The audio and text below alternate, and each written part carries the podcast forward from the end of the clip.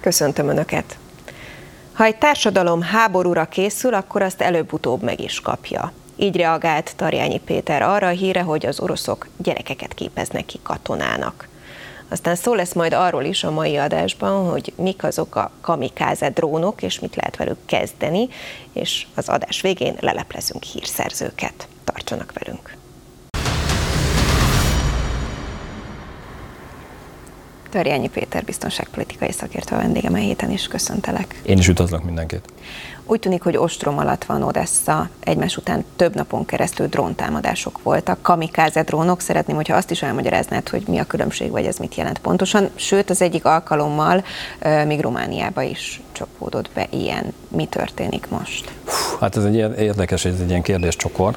Kezdjük akkor a, a kamikáze drónnal, tehát hogy a drónokról és a drón technológiákról beszéltünk. És akkor is említettem, hogy több fajta felhasználású drónt működtetnek most így a háborúban.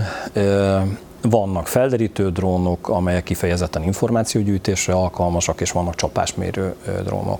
A csapásmérő drónok között két olyan alaptípus van, és nyilván ebben is lehet súlyozni, de most én erről a kettőről beszélek, ahol van olyan drón, amely képes csapásra, de vissza tud térni a támaszpontra, tehát magyarán oda visz valamilyen fajta robbanótöltetet, az kioldja, vagy adott esetben a drónnak van olyan irányított, például az Egyesült Államok haderejében több ilyen nagy teljesítményű drón van, amelyik valamilyen fajta támadó rakétát visz magával, kioldja ezt a támadó rakétát, az becsapódik, és visszamegy a, a kiindulási pontra, a repülőtérre, ahol adott esetben újból fel tudják tölteni, és újból tud csapásokat végrehajtani, és van, mint ahogy a nevében is benne van a másik fajta drón, ami egyszerűen a becsapódás pillanatában megsemmisül, tehát egyetlen egy dolog miatt hozták létre, arra, hogy azt a robbanó töltetet, ami lehet adott esetben fél kiló, de annál nagyobb is, tehát 3-5 kilós robbanó töltet is, azt eljutassa a célpont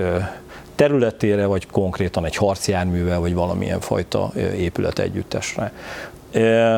Ilyen kamikáze drónok tizedelték meg egyébként az orosz hadsereg harckocsi és páncélozott szállító harcjármű állományát, de egyébként ugyanilyen támadó Lancet drónokkal rendelkezik Oroszország, amelyekkel nagyon komolyan az utóbbi három hónapban rengeteg csapást hajtott végre Oroszország az ukrán haderő ellenében.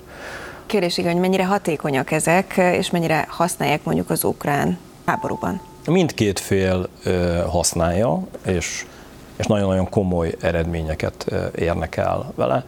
Azt kell, hogy mondjam, hogy az azeri és örmény háború mutatta meg néhány évvel ezelőtt azt, hogy a drón hadviselés mindent megváltoztat a háborúk menetében. Egyszerűen irányított lövedékről beszélünk, hogyha egy kamikáze drónról teszünk említést, amiben például egy harcjármű vezetője jó esetben észleli, de most ezt döntsük el, hogy jó eset vagy nem jó eset, amikor menekül a drón elől, és a drón követi, és egyszerűen a, a becsapódás pillanatáig vizuális kapcsolatban vannak egymással, magyarán látja a lesújtó öklöt, vagy a lesújtó kardot, ami ezt a harcjárművet elpusztítja. És nyilván Ezeknél a támadásoknál az nagyon-nagyon lényeges, és Ogyessa ilyen szempontból egy fontos és kiemelt célpontja folyamatosan Oroszországnak. Én annyiban helyesbítenék ahhoz képest, amit mondtál, hogy nem csak most áll támadás alatt, most sűrűbben, de egyébként az elmúlt 18 hónapban mindig támadták az oroszok Ogyesszát. Egyszerűen azért, mert olyan katonai és gazdasági támaszpont tengeri szempontból, ami logisztikai csomópontként egyrészt az utánpótlások tekintetében, Például gazdasági szempontból ugye a gabona szállításoknak egy ilyen kulcs csomópontja. Ott vannak olyan depók, olyan átrakó állomások, amin keresztül azokat a tankereket, amelyek eh, gabonát szállítanak, lehet feltölteni. Ha magát a kikötőt megsemmisíted, és ugye itt a, a Gabona egyezményhez kapcsolódóan, ugye Oroszország azt már látja, hogy azokat a hajókat, amelyek azért érkeznek, hogy az ukrán gabonát a bolygó minden részére elszállítsák, nem lehet elsüllyeszteni. Ez egy nagyon komoly nemzetközi konfliktust okozna. De mi van abban az esetben, ha magát a kikötőt teszed használhatatlanná? Ha a kikötő megsemmisül, nincs mivel megpakolni ezeket a hajókat, vagy ha adott esetben nem csak a kikötőt semmisíted meg, hanem azokat a nagy gabonasilókat, amiben elég a gabona, akkor innentől kezdve okafogyottá válik mindenfajta szállítás, mert hogy egyszerűen nincs mit szállítani. A harmadik terület pedig, amire egyébként láthatóan nem fordít nagy figyelmet Oroszország, hogy a Duna deltájánál lévő ukrán kikötő, logisztikai és ugyanilyen tároló csomópontokat ugyanígy támadja, amin keresztül nyilván a Duna másik oldalán lévő Románia veszélyben van. És hát itt azért arról kell beszélnünk, hogy itt nem csak, hogy veszélyben van, hanem konkrétan drón becsapódások történtek Románia területén. Én nem is ilyen szempontból emelném ki ezt a helyzetet, hogy konkrétan történt egy becsapódás, hanem az ehhez kapcsolódó orosz, ukrán és román kommunikáció nagyon érdekes. Ukrajna természetesen rögtön arra hívta föl a világ figyelmét, hogy lám-lám, semmire nem fordít figyelmet Oroszország, egy agresszorként viselkedik, és nem foglalkozik azzal, hogyha egyébként egy NATO ország területére csapódik be bármilyen fajta irányított töltet vagy rakéta. Oroszország leginkább hallgat, Medvegyev az, aki egy-egy szösszenetet így a, a, a közösségi médiába elenged, ahol egyszerűen arról beszél, hogy na hát megmondtuk, tehát, hogy mit csodálkoztok ezen, és igazán az nagyon érdekes, ahogy Románia, mint NATO ország kommunikál ebben a kérdésben, mert nagyon-nagyon óvatosan. Arról beszélnek egyébként, hogy igen, tehát beismerik azt, hogy ténylegesen a területükön történt ilyen becsapódás, viszont annak katonai súlypontját értékelik, és ez az értékelés arról szól, hogy hát igen, becsapódott, de hát olyan nagy bajt nem okozott, igazán háborúban a szomszédságunkban, tehát igazán mi nem is csodálkozunk azon, hogy ez a becsapódás megtörtént. Tehát nagyon érdekes, hogy kínosan ügyel Románia, és nyilván ez NATO egyeztetéssel történik, hogy még véletlenül se történ egy, egy olyan kommunikáció, amiben agresszíven lép fel Románia, és ezen keresztül a NATO, és figyelmezteti Oroszországot, hogy eddig és ne tovább, mert innentől kezdve katonai válaszcsapás lehetséges. Ukrajnának nyilván érdeke lenne hogy a NATO ebben valahogy karcosabban fogalmazzon, és ne adj Isten valamilyen fajta válaszlépést tegyen. Oroszország mosolyog, mert pontosan látja azt, hogy a NATO ebben mennyire óvatos, a NATO meg azt teszi, amit ebben a helyzetben tenni lehet. Én azt gondolom, hogy nem fog a támadása leállni, Egyszerűen azért, mert Oroszországnak az az érdeke, hogy ez a közlekedési, logisztikai, katonai és gazdasági csomópont működési szempontból ellehetetlenüljön. Ukrajnának ugyanilyen típusú drónjai, eszközei vannak? Rég beszéltünk róla, hol tart most a támogatás, hogy áll a nyugat most? Egyre ez? inkább vannak korszerű eszközök, és amire szeretném felhívni a nézők figyelmét, és itthon gyakran elfelejtik ezt a szakértők, hogy nagyon komoly belső fejlesztéseket hajt végre Ukrajna. A hét egyik híre, amire fölkaptam a fejem, ugye a Neptun cirkáló rakéta rendszer, ami egyébként tengeri hadviselésre alkalmas. Mondok egy konkrét példát, tavaly, ha emlékszel, beszélgetünk a Moszkva cirkáló elsüllyesztéséről. A Moszkva cirkálót két vagy három Neptun rakétával tudta elsüllyeszteni. Ukrajna, ami azért érdekes, mert egy Neptun rakétának az előállítási költsége változó, tehát ugye több változata van annak, de ilyen 30-70 millió forint, tehát átszámolva dollárból vagy euróba, miközben a Moszkva rakéta cirkáló az 1 milliárd dollár volt. Tehát, hogy ezért érdekesek, csak hogy értsd, hogy ilyen olcsó eszközökkel, tehát a drónok, a robotrepülőgépek, cirkáló rakéták ezért fontos eszközök, mert jóval-jóval kevesebbe kerülnek, egyébként pedig pusztító hatás oldalról olyan mértékű megsemmisítő erővel rendelkeznek, ami egyszerűen gazdasági érték szempontjából is nagyon fáj az ellenfélnek. És például a Neptun rakéták tekintetében szárazföldi fejlesztés irányába is mozdultak, ami azt jelenti, hogy úgy néz ki, hogy két-három hónapon belül saját cirkáló rakétákkal, tehát ilyen Neptun rendszerű szárazföldi cirkáló rakétákkal lesz képes 5-700 kilométeres távolságot áthidalni Ukrajna. Úgyhogy van egy nagyon komoly fejlesztés ott. Másrészt nem szabad elfelejtenünk, hogy mind tüzérségi, mind pedig rakétatüzérségi.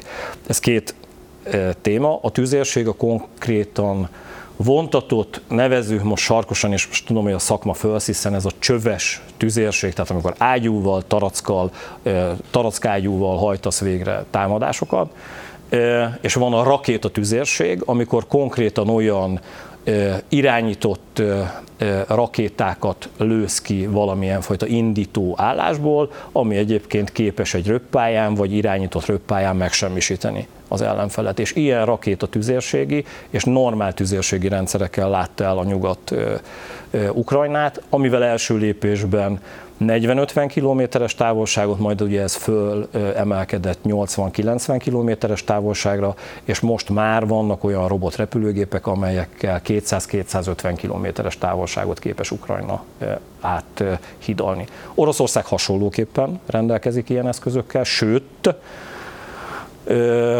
több olyan cirkáló rakétájuk van, amely képes 5-600 kilométert is áthidalni, és hát ilyen szempontból ez az előny egyelőre Oroszország oldalán van, pontosság szempontjából nem, és hírszerzési szempontból sem. Oroszország a vontatott tüzérség, illetve a normál tüzérség tekintetében sokkal kisebb hatótávolsággal rendelkezik, tehát ez meg, a legnagyobb hatótávolság az ilyen 40 kilométeres távolság. Gondold el, hogy az egyszerű csöves tüzérség szempontjából Ukrajna ennek a kétszeresét 70-80 kilométert képes áthidalni. A rakétatüzérségben azért van hasonló eszközrendszere vagy komolyabb eszközrendszere, mint Ukrajnának, de ebben Ukrajna nagyon komolyan zárkózik föl az utóbbi néhány hónapban. Említetted, hogy a NATO óvatosan fogalmaz például egy olyan esetnél, ami Romániában volt, és Románia is. Lengyelországban is volt ugye korábban, amikor Így van. még beszéltünk, az Így hasonló van. eset volt. Most hogy tűnik a NATO, a nyugat hangja az halkabb, amikor mondjuk erről a háborúról van szó? Nem hiszem. A hét híre volt, egy egyszerű összeadást végeztek Washingtonban, és most már számszerűsítve, ez azért vicces egyébként, mert egy szumma számot mondtak 66,7 milliárd dollár, amit eddig Ukrajna katonai segélyek szempontjából megkapott. Ugye ez azért érdekes, mert hát egyrészt ez egy nagyon komoly összeg, tehát ez vitathatatlan. Másrészt ennél azért jóval többről beszélünk, hiszen ez az Egyesült Államok oldaláról érkezett támogatás. Itt az Európai Unió oldaláról Németország, tehát hogy van az Unió, és vannak egyébként külön az országok, Nagy-Britannia is támogatási szempontból, és az utóbbi két hétben Japán egy nagyon komoly segély, illetve katonai segély csomagot fogadott el, és egyébként Dél-Korea is. Ez azért érdekes egyébként, mert jól látható, hogyha hangok oldaláról nézett, tehát kommunikációban, hogy mennyire hangos adott esetben a média, az egy dolog. Én mindig a számok oldalát nézem, és a számok oldaláról az látszódik, hogy egyébként nem csitul, vagy nem csökkent a támogatás egyáltalán, sőt, hadd mondjak egy konkrét példát, Dél-Koreát emelném ki. Az, amikor Dél-Korea úgy dönt, hogy ő közvetlenül támogatja Ukrajnát, mert hogy eddig ez úgy történt, hogy például lőszerszállítmányok oldaláról az Egyesült Államok vásárolt lőszert Dél-Koreától, és ez került az Egyesült Államok közvetítésével Ukrajnába. Ez most már közvetlenül tud működni. Tehát ez is egyrészt egy állásfoglalás, másrészt nyilván ennek van valamilyen fajta gazdasági haszon része, ami miatt Dél-Korea úgy gondolja, hogy az elkövetkező években, évtizedekben megéri Ukrajnát támogatni, és ebben a támogatásban részt venni. Észak-Korea pedig úgy tűnik, hogy majd Oroszországot támogatja. Mindenki és választ. Ígérem, hogy erről is fogunk beszélni, de közben érdekel a véleményed, hogy mit jelent, hogy Zelenszky egyébként kinevezte Rustem Umerovot, amit sokan így felsziszentek, hogy akkor ez biztos azt jelenti ez az új kinevezés, hogy innentől kezdve a krímet is vissza akarja szerezni. Biztos, hogy vissza akarja szerezni Zelenszky. Tehát én azt gondolom, hogy az ukrán kormányzat eddigi kommunikációjában ez sosem volt kérdés, hogy, hogy a Krímfélszigetet Ukrajnához gondolják tartozónak. Ez több szempontból jelképes üzenet. Egyrészt az új védelmi miniszter muszlim származású, és egy olyan kisebbséghez tartozik, amely kisebbséget egyébként a szovjet és orosz hatalom mindig is elnyomott. Ugye a krími tatárok éltek igazán a Krím félszigeten sokáig, aztán az ő kitelepítésük, üldözésük vezetett eh, ahhoz, hogy egyre inkább Oroszország és orosz ajkú lakosság jelent meg egyébként, és itt nem az elmúlt évtizedekről eh, beszélek, hanem adott esetben az elmúlt eh, évszázadokról is. Tehát egy olyan jelképes üzenet ez, amin keresztül pontosan azt mutatja Zelenszky és a Zelenszky kormányzat, hogy egyébként igenis a kisebbségekkel foglalkoznak, és vallási kérdésekben is keresztény államként abszolút rugalmasak, rugalmasabbak, mint egyébként a térség más országai. Az, amikor egy muszlim vezető vezeti tulajdonképpen az ukrán haderőt, vagy irányítja az ukrán haderő politikáját, ez önmagában egy nagyon érdekes üzenet. A másik üzenet egyébként, amin egy picit megint itthon átléptek, maga a váltás ténye. Az előző vezető, ugye Reznyikov már januárban most így pestélyesen szóval rezgett a léc. Tehát igazán azt kell értenünk, amiről mi is beszélgetünk, hogy a korrupció nagyon komolyan probléma Ukrajnában. Nem most, és nem csak a háborúhoz kapcsolódóan, hanem korábban is. Viszont a háborúhoz kapcsolódóan több olyan esetről szerzett tudomást a nyugat, és ez ne legyen kérdés, figyeli is ezt a nyugat, hogy például az, amit előbb említettem, ez a 66,4 vagy 66,7 milliárd dollár, ez tényleg arra fordítódik-e, amire egyébként az Egyesült Államok ezt eh, kikülönítette. És az előző, most már mondhatjuk így, eh, védelmi miniszterhez eh, kapcsolódóan azért fölröppentek olyan hírek, hogy a pénzek nem egészen úgy mentek, ahogy azt szerették volna a küldő országok.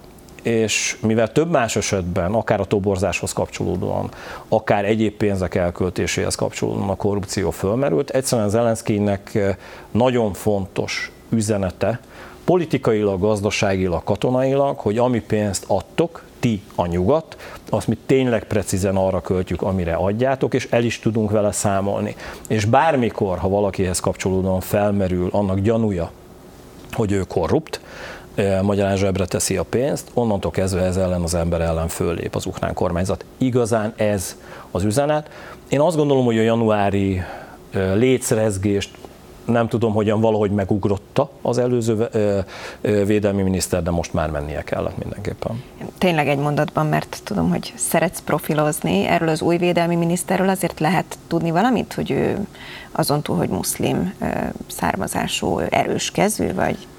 Ismeri a az ukrán, tehát az, a, az ukrán hivatalnoki rendszert. Ismeri azt a fajta összefonódásos, sólyorkoma, jó barátos vacsorázós, ebédelős megközelítést, amiben sok mindent el lehet intézni Ukrajnába. Pontosan azért, mert a kisebbséghez tartozik, na őket hagyták ki mindig ezekből az alkukból. Tehát ezért is jelképes, mert hogy egy kisebbségből jövő ember nem fertőzött ilyen szempontból, most ezt nyilván idézőjelbe mondom. Negatívumként említik, hozzá kapcsolódóan azt, hogy ő ugye hivatalnok, és nem katonai területekről jött. És én ezt szeretném tisztába tenni, mert ez egy általános tévedés, nem csak Magyarországon egyébként, hanem szerte a világban, hogy az a jó honvédelmi miniszter, vagy védelmi miniszter, aki egyébként profi katona volt előtte. Ez egy totális tévedés. Mondok egy más példát, ami itthon is rosszul működik. Azt gondoljuk itthon, hogy az a legjobb kórház igazgató, aki egyébként a legjobb, most mondok valamit, sebészfőorvos. Mit gondoljuk azt, hogy egy sebészfőorvos alkalmas egyébként egy kórház vezetésére? És ebből itthon elég sok anomália van. Ugyanez igaz a haderőre is. Ő abban jó, hogy egyébként apparátust ö, működtessen. Ö, egy olyan apparátust, amelyik ö, végre kell, hogy hajtsa az elnök utasításait, méghozzá hűségesen, és én azt gondolom, és a profiába abszolút belevág, hogy szembe mer szállni a katonákkal. Ezért választott őt nagy valószínűséggel Zelenszky.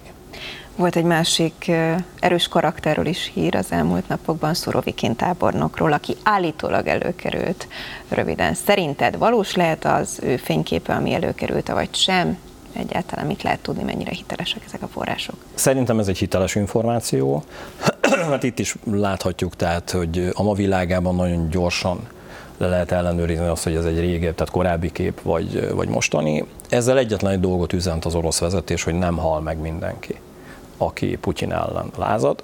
Azért korán sem vagyok abban biztos, hogy néhány hónap múlva vagy néhány év múlva vele nem történik egy ilyen mérgezéses vagy bármilyen fajta baleset, de egyébként igazán ezzel üzente meg a putyini kommunikáció, hogy ennek az egész június 23-ai lázadásnak vége. Az, aki ebben benne lehetett, nyilván hatalmat nem kap, nem véletlenül van civil ruhában, és nem egyenruhában.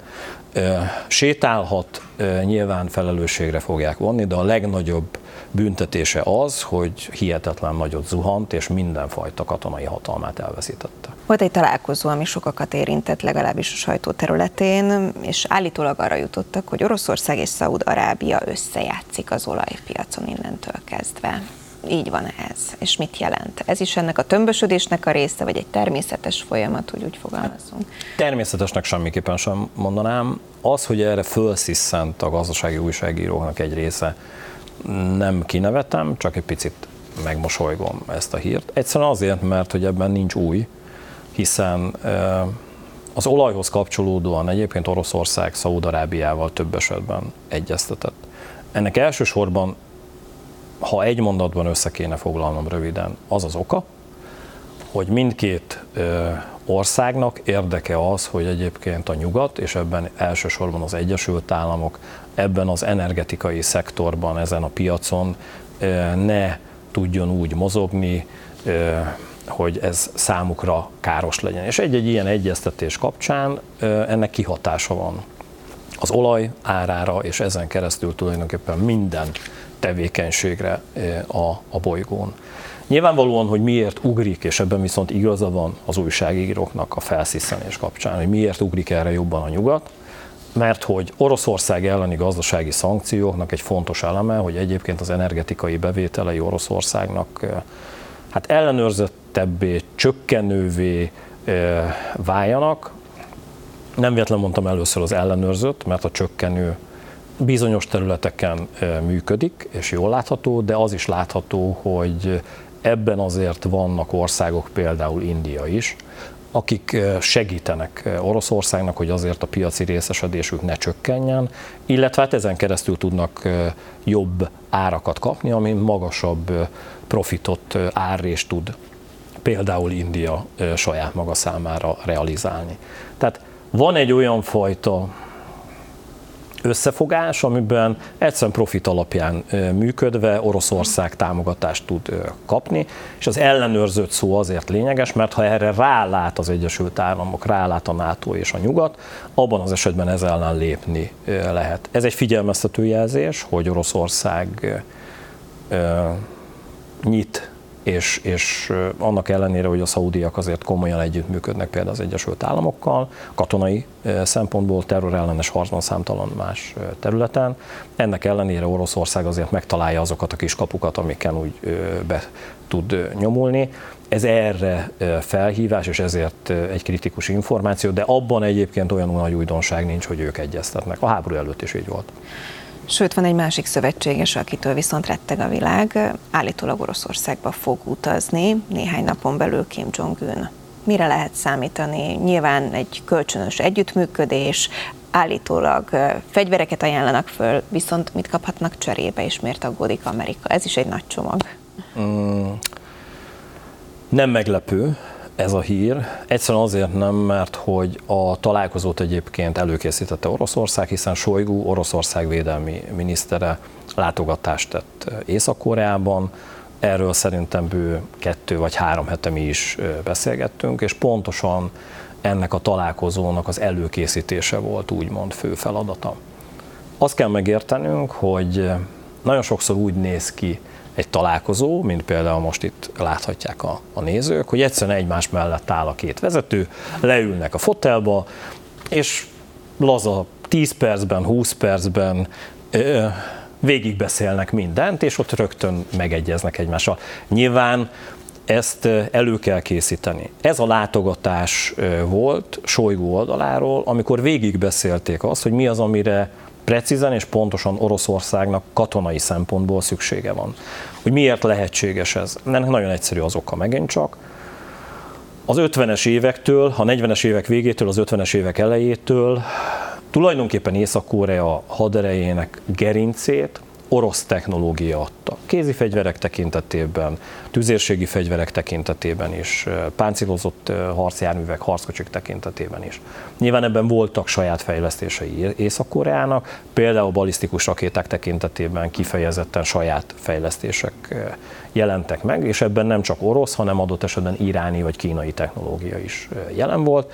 De egyébként az, amire egyre inkább szüksége van Oroszországnak, hogy leporolás, raktári előkészítés nélkül azonnal, tehát egy harckocsi tekintetében, amit kihoznak egy raktárból, és ott ne kelljen felújítani azt az eszközt, hanem egyszerűen csak fölálljanak egy, egy tehervagonba, vagy egy szállító vonat oldalára, egyszerűen ez a szállítmány, ha elindul, rögtön Ukrajnába érkezzen meg. Egy olyan technológia, amit egyébként az ukrán harc, vagy bocsánat, az orosz harckocsizók ismernek, legördülnek arról a vonatról, vagy szállítójárműről, és már megy is a harckocsi a frontvonalra. Ilyenfajta háborús készenlét okán rendelkezésre álló harckocsi tüzérségi és lőszer állományjal Észak-Korea azért rendelkezik, hiszen évtizedek óta Dél-Koreával egy olyan feszült helyzetben áll, amiben Észak-Korea hadereje folyamatos készenlétben van. Vannak olyan eszközeik, amivel ezt, amit előbb elmondtam, egyszerűen végre lehet hajtani, és ezekre nagy szüksége van most Oroszországnak. Erről folyt a beszélgetés Sojgu oldaláról. Ez az, amit Oroszország kér. És nyilván Észak-Korea vezetője ilyenkor egy ilyen kéréscsomagot tud megfogalmazni.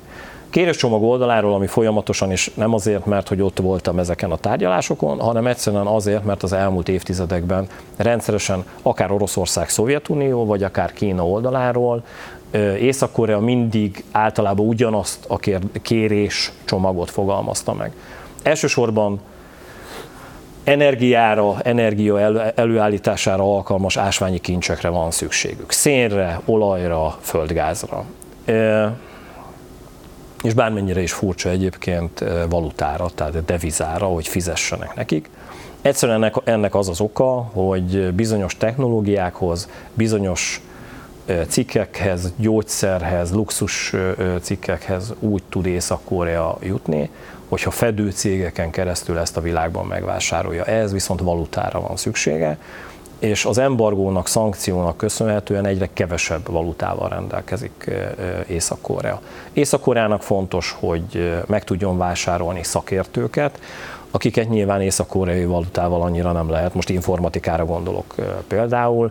Nagyon komoly hacker hadviselési részleggel rendelkezik Észak-Korea, nagyon sok zsarolóvírus, nagyon sok támadóvírus kapcsán az előállításban ők jeleskednek. Ehhez az kellett, hogy nyilván ezt a tudást valahogyan megvásárolják, ehhez pedig pénzre van szükségük. Tehát igazán ez az a hár, és, és élelmiszer, bocsánat, ezt ki, ne felejtsük ki, élelmiszerre is szüksége van Észak-Koreának. Ez az, amit egyébként Oroszország a rendelkezésükre tud bocsájtani. Én azt gondolom, hogy erről fog a két vezető egymással beszélgetni, röviden, mert véleményem szerint maga a megegyezés már megtörtént a két ország között. Attól aggódnak a legtöbben, hogy Oroszország finanszírozhatja majd Észak-Korea nukleáris programját. Mm, technológiai oldalról ez abszolút elképzelhető. Ha valutát adnak át, akkor, tehát amit előbb elmondtam, ez is abszolút benne van. Azt kell látnunk, hogy azért annyira finanszírozni ezt már nem szükséges, mert hogy Észak-Korea sajnos atomhatalom, tehát ezt a fajta leckét ők valahogyan megírták, megugrották, és ilyen szempontból ténylegesen rendelkeznek olyan balisztikus rakétákkal például, amivel ténylegesen el tudják érni akár az Egyesült Államok partjait is.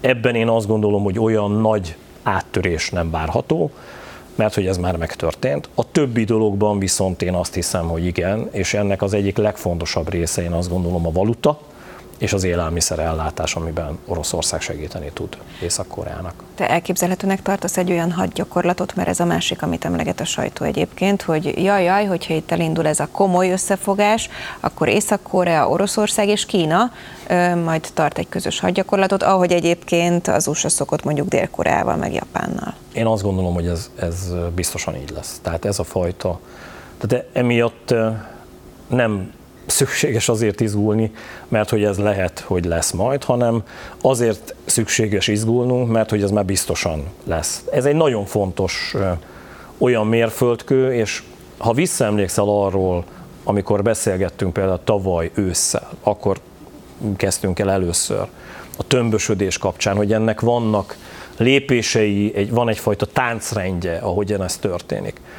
És hogyan lehet látni azt, amikor hírszerzési szempontból, katonai fejlesztések szempontjából, katonai stratégiák szempontjából elkezdenek országok együttműködni. Na erre jó példa ez. Miért ö, rossz egy ilyen fajta hadgyakorlat?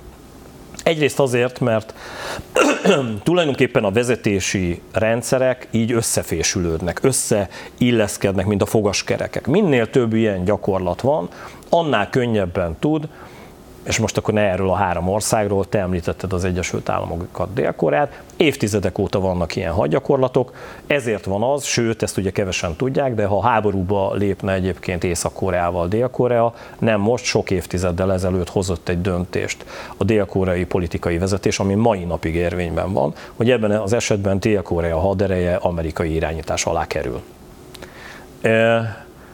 ehhez rengeteg gyakorlás kell. Tehát, hogy az, hogy valaki megérkezik az Egyesült Államokból, és ezt irányítani tudja, hát azért erre készülni eh, kell. Tehát ilyen szempontból ezek a hadgyakorlatok vezetési tapasztalást adnak, összekopást biztosítanak. A másik, amit nem szabad elhanyagolnunk, Oroszország háborúban áll. Számtalan olyan technikai, technológiai tudást szerzett meg az elmúlt 18 hónapban, ami a nyugat fegyverrendszereire jellemző. Ilyen hadgyakorlatoknál már csak azzal, hogy elmondják, hogy milyen válaszcsapást imitál úgymond az ellenfél, átadnak tudásokat, hiszen mi alapján gondolja ezt az orosz hadvezetés? Az alapján, hogy megtapasztalták egyébként Ukrajnában. És van a konkrét olyan helyzet, amikor nem csak tudást, hanem technológiát is átadnak egymásnak. Jól látható, hogy az a táncrend, amiről tavaly elkezdtünk beszélgetni, következő lépésekkel bővült, és sajnos ez egyre inkább veszélyes. Na jó, jó, de szoktam figyelni a beszélgetéseinkre, és ilyenkor mindig az is felmerül, hogy ezzel nem csak egymásnak adnak át tapasztalatot, hanem kvázi az ellenfélnek vagy másoknak is, hiszen láthatóvá válik, hogy akkor ők közösen egyébként mire lennének képesek. Tehát kvázi ebből Amerika és Dél-Korea profitálhat. És Japán, és egyébként az egész NATO, és Ausztrália, Nagy-Britannia, mindenki. Igen, a hidegháború idején, amikor akár szovjet, akár NATO hadgyakorlatról beszélünk, rendszeresek például tengeri hadgyakorlatoknál, hogy felderítő hírszerző egységek jelennek meg a másik oldalról. Ne gondoljuk azt, hogy ebben a helyzetben ez nem így fog történni.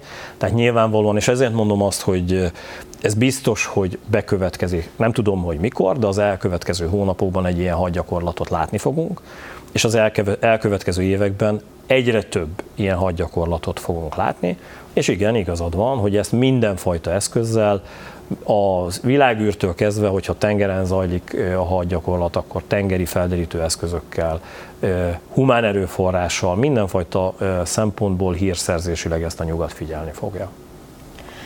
Volt egy megrázó hír, az ukrán ombudsman hívta fel arra a figyelmet, hogy Oroszország katonai kiképzést tart a krími gyermekeknek. Ez mit jelenthet? Nem csak a krími gyerekeknek, tehát hogy szerintem az elmúlt 12 vagy 24 órában láttam, hogy orosz veteránokat akar Putyin az iskolákba küldeni, hogy a veteránok konkrét katonai kiképzést tartsanak orosz fiataloknak. Militarizálódik az orosz társadalom, erre nem tudok mást mondani. Ennek számtalan része van. A szokásos mondatom, és akkor kezdjük ezzel, hogy a kommunikáció, ami a te világod, a kommunikációban fontos egy társadalom veszélyérzetének emelése szempontjából, ha a gyerekek olyan képzést kapnak, aminek kapcsán a szülők és a gyerekek is azt élik meg, hogy valami ellen készülni szükséges.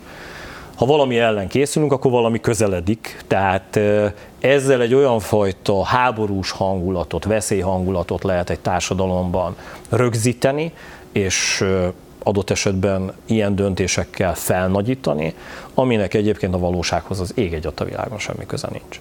A másik, hogy ha egy gyerek kezébe, vagy egy fiatal kezébe fegyvert adsz, akkor egyébként számára egyre inkább természetessé válik az, hogy ezzel a fegyverrel, ha olyan helyzet van, valamit tenni szükséges. És ha ezt összekapcsoljuk üzenet oldalról, hogy fél valamitől Oroszország, a társadalmat felkészíti, ha egy ilyen hozzáállás abszolút megszokottá válik egy társadalomba, a manipuláció és annak elérés, hogy a társadalom a legtöbb helyzetben agresszívan reagáljon a külső bármilyen fajta felröppenő hír, vagy konkrét szándék kapcsán, akkor ez sokkal inkább azt az irányt hozza, hogy a társadalmat könnyebb irányítani ilyen döntésekben. Ez szerintem nagyon-nagyon tudatos Oroszország vezetése szempontjából. Saj, tehát er-, erre nem tudok mit mondani, tehát amikor egy társadalom folyamatosan háborúra készül, az a társadalom elő vagy utóbb azt a háborút megkapja. Ezt a politika elintézi. Én ezért tartok ettől, és ezért mondom azt, hogy akár a tömbösödést nézzük, Anikó, akár a hadgyakorlatokat nézzük, akár azt, hogy most az orosz fiatalok milyen kiképzésen mennek át, az elkövetkező évek biztosan, és pontosan ezért mondom folyamatosan, hogy a válságokat fogják sorban elhozni. A politikának ez az érdeke, és ezt a társadalom pedig követi. Hír volt az is, hogy Oroszország a szomszédos országokból próbált toborozni egyébként, sőt, konkrét összegek megjelentek, Kazasztánról és Örményországról van szó, és átszámítva 1,8 millió forintos havi bérért próbálnak maguk mellé toborozni olyan katonákat, akik Ukrajnában harcolhatnak. Ez egy sima zsoldos rendszer, mutatja azt, hogy egyébként Oroszország inkább nem házon belül, hogyha lehet így fogalmazva, hirdeti ki azt, hogy már pedig... Absz- abszolút jól látod. Tehát ez az egyik fontos kommunikációs üzenet. Nézd, ami nem látszik, az nincs.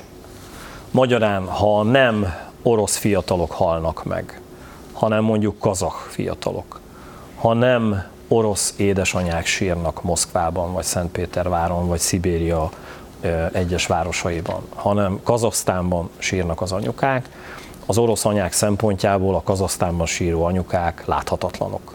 Tehát, és ez áll az egész döntéssorozat mögött. Magyarán ne az orosz társadalom érezze ennek a háborúnak a veszteség súlyát, ezt lehessen a volt szovjet utód tagállamok irányába átterhelni, és ez abszolút pénzkérdés. Annyiban pontosítanék egyébként, hogy nem havi szinten, tehát ez a belépési pénz, mm. tehát amikor aláír valaki, és azt mondja, hogy igen, akkor vigyetek katonának, megyek harcolni Oroszországért, akkor egy összegben kap egy ilyen megközelítőleg 2 millió, átszámítva 2 millió forintos nagyságrendű összeget, és utána megközelítőleg ilyen 6-700 ezer forintos havi zsoldal rendelkezik.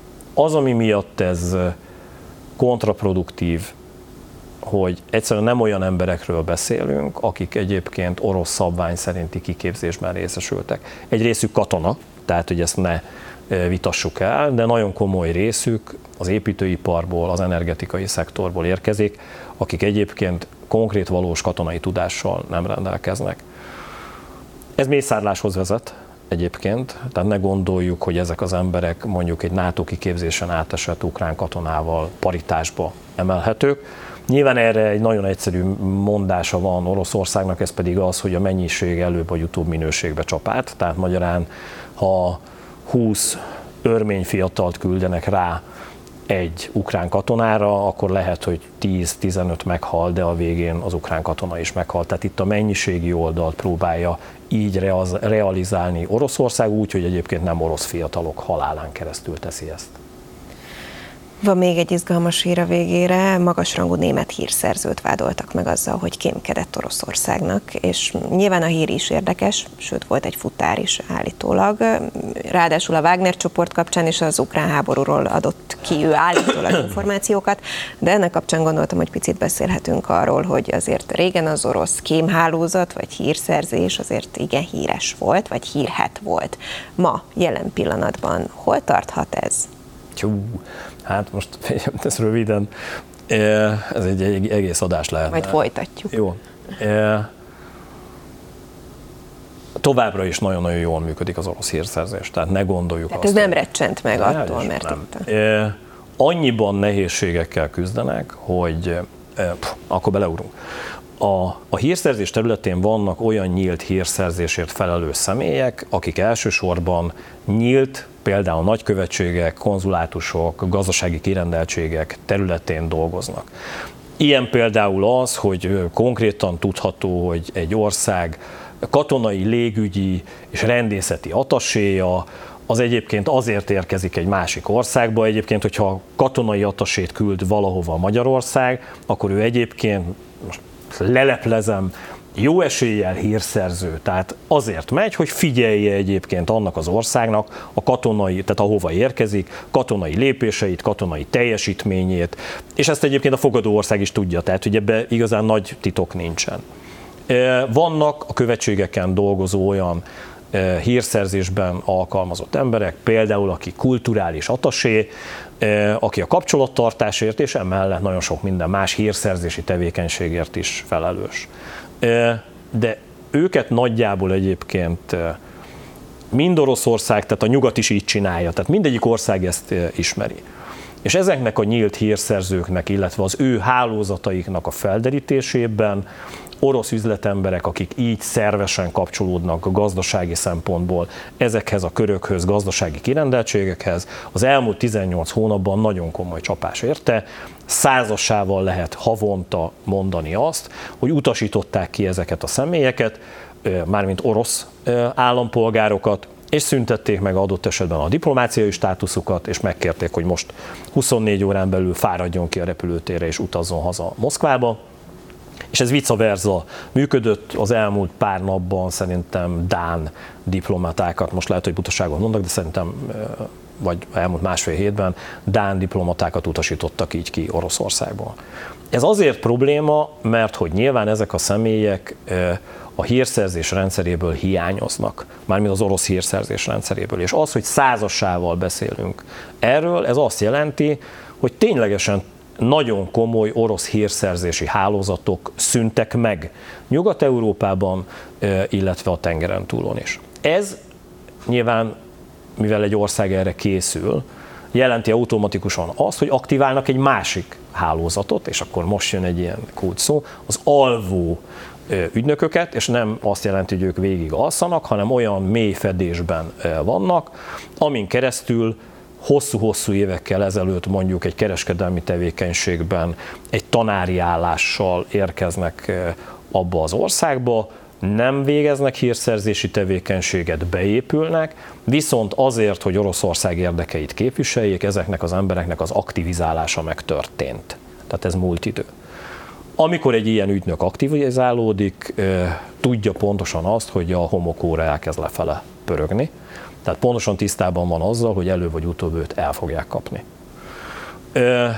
És ennek keretében történik, és ez egy komoly rés volt a pajzson, hogy az orosz hatóságoknak azokat az ügynököket, akik egyébként beépülve, tehát nem alvó ügynökök, hanem árulók nevezük így, mint például ez a német tisztviselő is, át kellett adni az alvó ügynöknek, tehát valaki más vette föl vele a kapcsolatot, és ez számtalan olyan lebukáshoz vezetett az elmúlt időszakban, ami megint csak fájó Oroszországnak. De továbbra is én azt gondolom, hogy rendelkezik Oroszország megfelelő kapacitásokkal, és a hírszerzési tevékenysége és aktivitása nem fog csökkenni.